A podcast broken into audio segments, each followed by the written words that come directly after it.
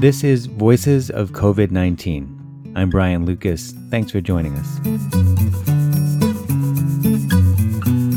The coronavirus is, in many ways, putting a spotlight on the best of humanity people who are on the front lines, who are putting their own health at risk to protect and serve our communities.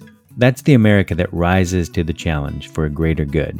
Unfortunately, the pandemic is also shining a light on some of the worst parts of our society inequities and racism that have always been a part of our country and have proven to be more difficult to eliminate than any virus. Fueled in part by inflammatory words from the president, COVID 19 is fanning flames of racism, in this case aimed primarily at Asian Americans. Trump's repeated use of the term Chinese virus has prompted social media, verbal, and even physical attacks on people across the country who are of Asian descent.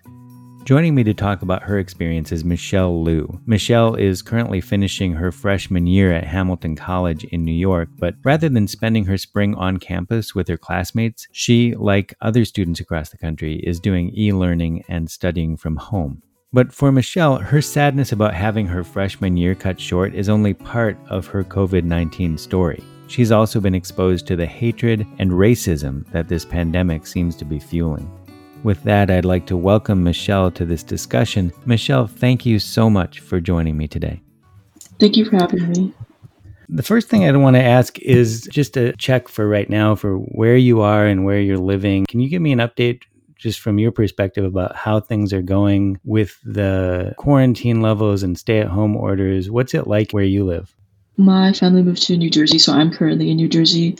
And we're pretty close to New York City, which is one of the worst places, the most number of cases of coronavirus in the United States. At home, it isn't too bad, but I live in an apartment building and I see a lot of people moving around and leaving.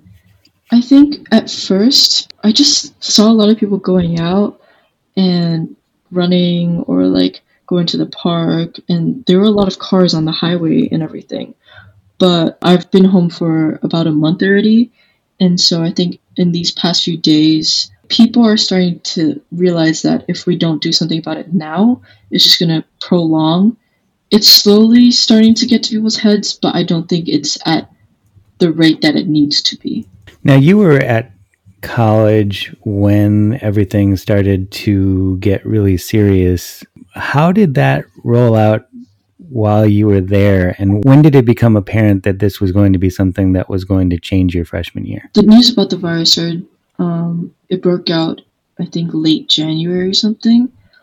And I knew it was in Asia, or at least like East Asia, so China, Japan, Korea.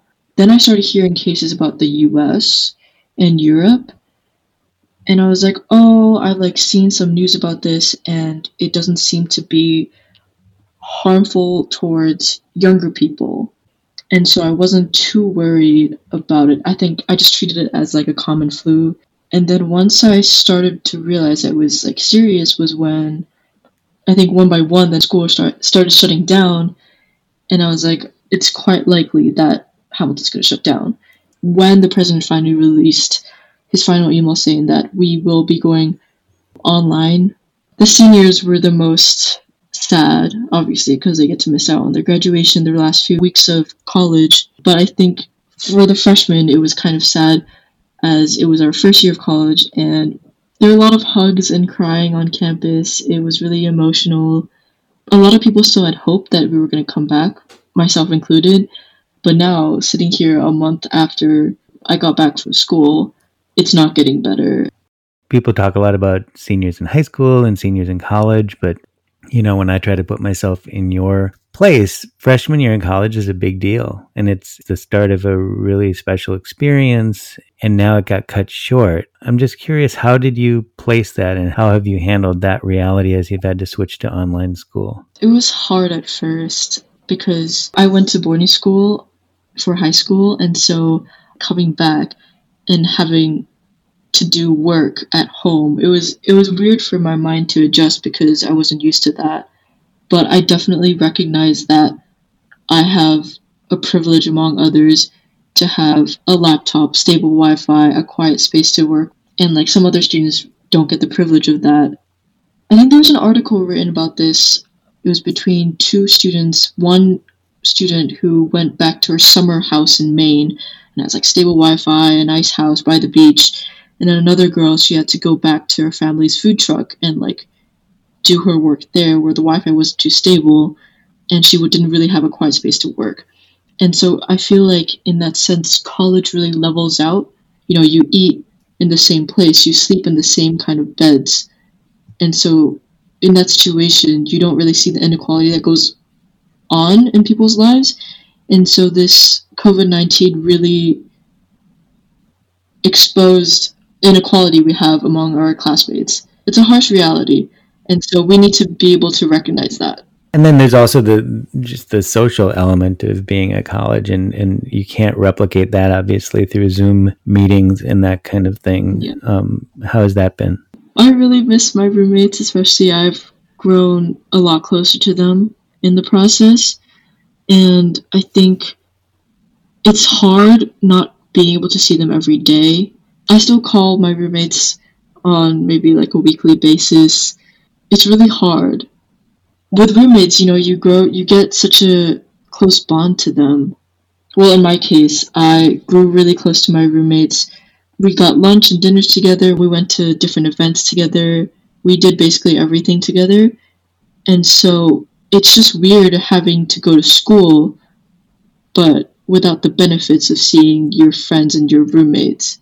Your family is from China and you have some family and friends in China. Can you give me a little perspective in terms of the early days of this and watching it roll out there and watching that country's response to this? What perspective did that give you on the way that countries need to mobilize around this kind of threat? I can't really give a good explanation on how it first rolled in China, but as it got worse and worse, I just heard my mom, my uncle talking about, you know, like we can't be able to see my grandmother and we can't go out on the streets. The way the government handled this is very, it's really awful. I think when it first broke out, there were a few doctors, I think there were a group of doctors who were examining this COVID 19 they found some new information and they wanted to spread it to WeChat, which is one of China's like most popular um, social media apps. And so he wanted to share with his friends or family. And then I think the government contacted him and just said, "Oh, you can't release this information. Like we don't know if it's true." And it's like around the time of Chinese New Year. We don't want to alarm other people, especially when it's this time of like celebration. That's why the coronavirus really spread throughout China because people were going back to their hometowns. People were traveling back and forth, you know, kissing, hugging, having family celebrations. So that's also how it broke out.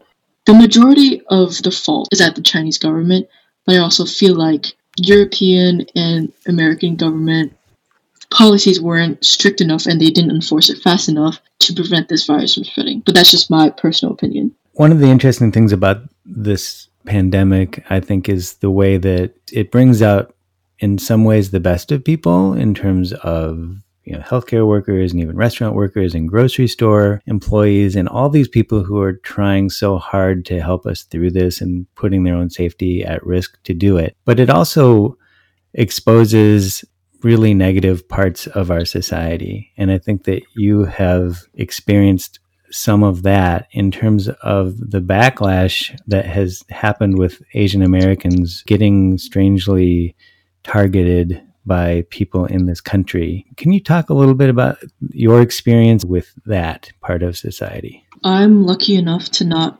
experience any like verbal assault on the streets or anything. I did receive a message from some person. I don't know who he is and I don't know how he got my um social media. He sent me a message that said go back to China and tell these Can I swear? Sure. And tell these fucks to stop eating dogs and bats, you dirty motherfuckers. Ugh. I, I can't imagine what it was like when you got that. Do you mind telling me like what went through your mind when you opened that? To be honest, I wasn't surprised. I think that's the saddest part is that whenever you speak your mind about something or whenever you are involved in some sort of activism or just spreading awareness, there will always be people who will look down on you and try to break your spirit. So part of me was just my heart kind of broke for him.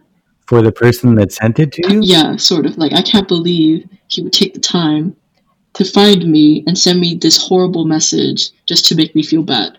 I don't know if that makes sense. It kind of makes sense, but you have a little more empathy than I think I would if I got a message like that. I feel bad for myself that I had to get that message, but I feel bad for him that he's not aware of what that means to Asian people. And I think I'm just sad that he didn't get to grow up with, wasn't able to be exposed to different cultures. Well, it breaks my heart that you got that message. I'm so sorry about that. I was just so angry and hurt that someone would say this and and I already knew that it was happening to people around um, in the nation you know, like people start stopped going to like Chinese restaurants and saying like, oh, like they're gonna have the coronavirus or they're they're gonna serve me dogs or like bats or whatever. Chinese people just walking around on the street, just minding their own business, and they get slurs and um, racist attacks thrown at them. And there's been like physical assault. Um, I mentioned the woman in Brooklyn, New York, who got acid dumped on her. There was another incident in Texas, I think, a Filipino man and his son went into a grocery store and someone like stabbed him and his son. Um, it was really awful just just for being Asian, you know. And for me, I'm not even scared of the virus anymore because I know I probably could recover from it easily.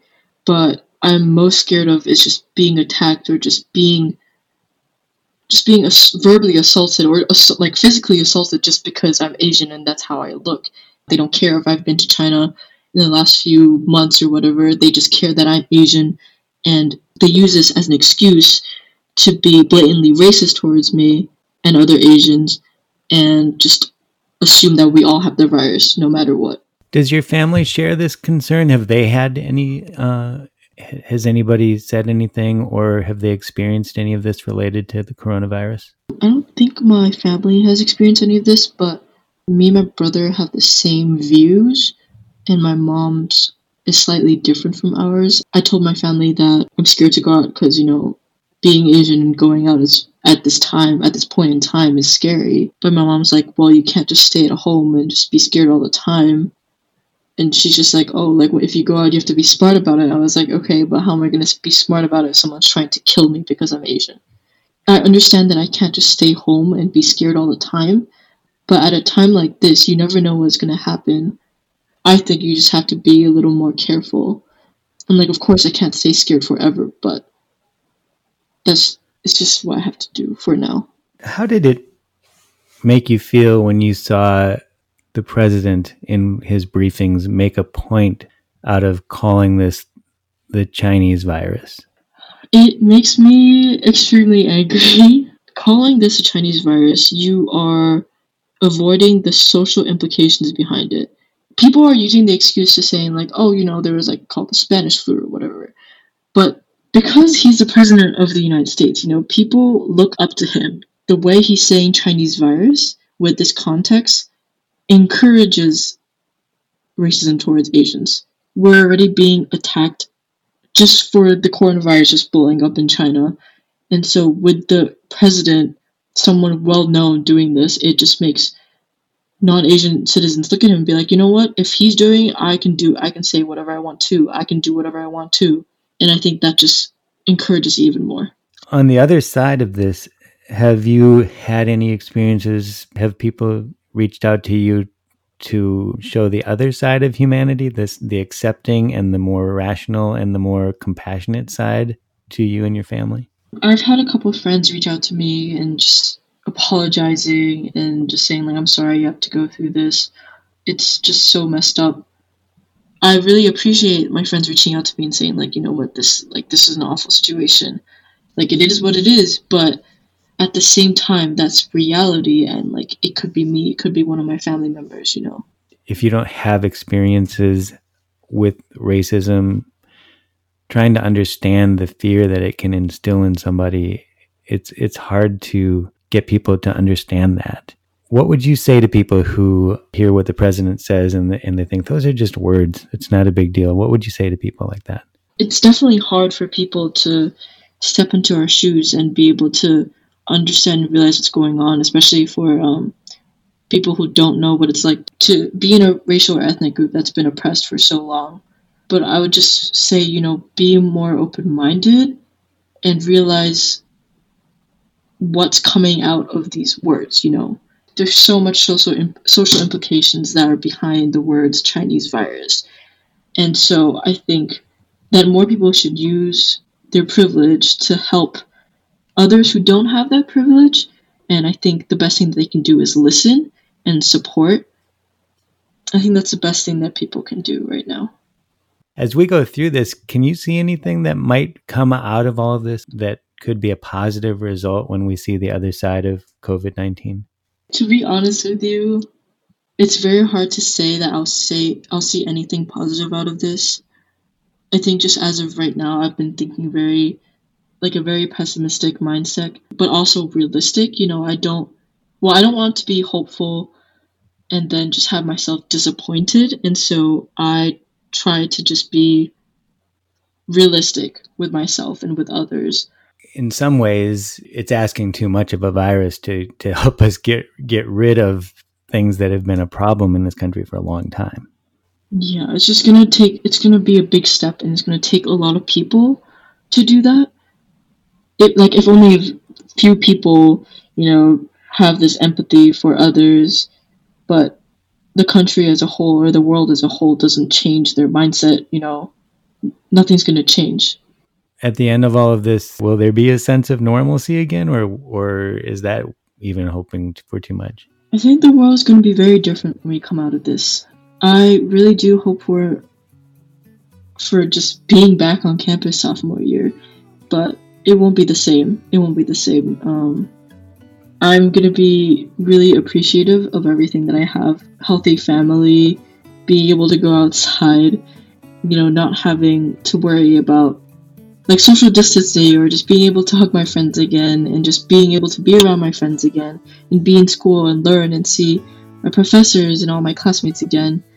Being in quarantine does definitely help you gain appreciation for the things that you took for granted before it. Well, I'm very grateful for you taking time to talk to me today. I, I really appreciate it, and I wish you the best of luck as you fi- finish up your freshman year and, and going forward. All right, thank you so much for having me. I really appreciate it. Voices of COVID 19 is an attempt to document the thoughts and feelings of people who are perhaps outside the limelight to get personal reflections on how a pandemic impacts all of our lives. Please subscribe to this podcast and join us for our next episode, where we'll hear from an emergency room doctor in Los Angeles about her experience on the front lines battling COVID 19 every day. If you know of someone who might make a good guest on this podcast, please send them to me at brian at truevoicecommunications.com. Thanks for listening. Stay safe and stay separate, and we'll get through this together.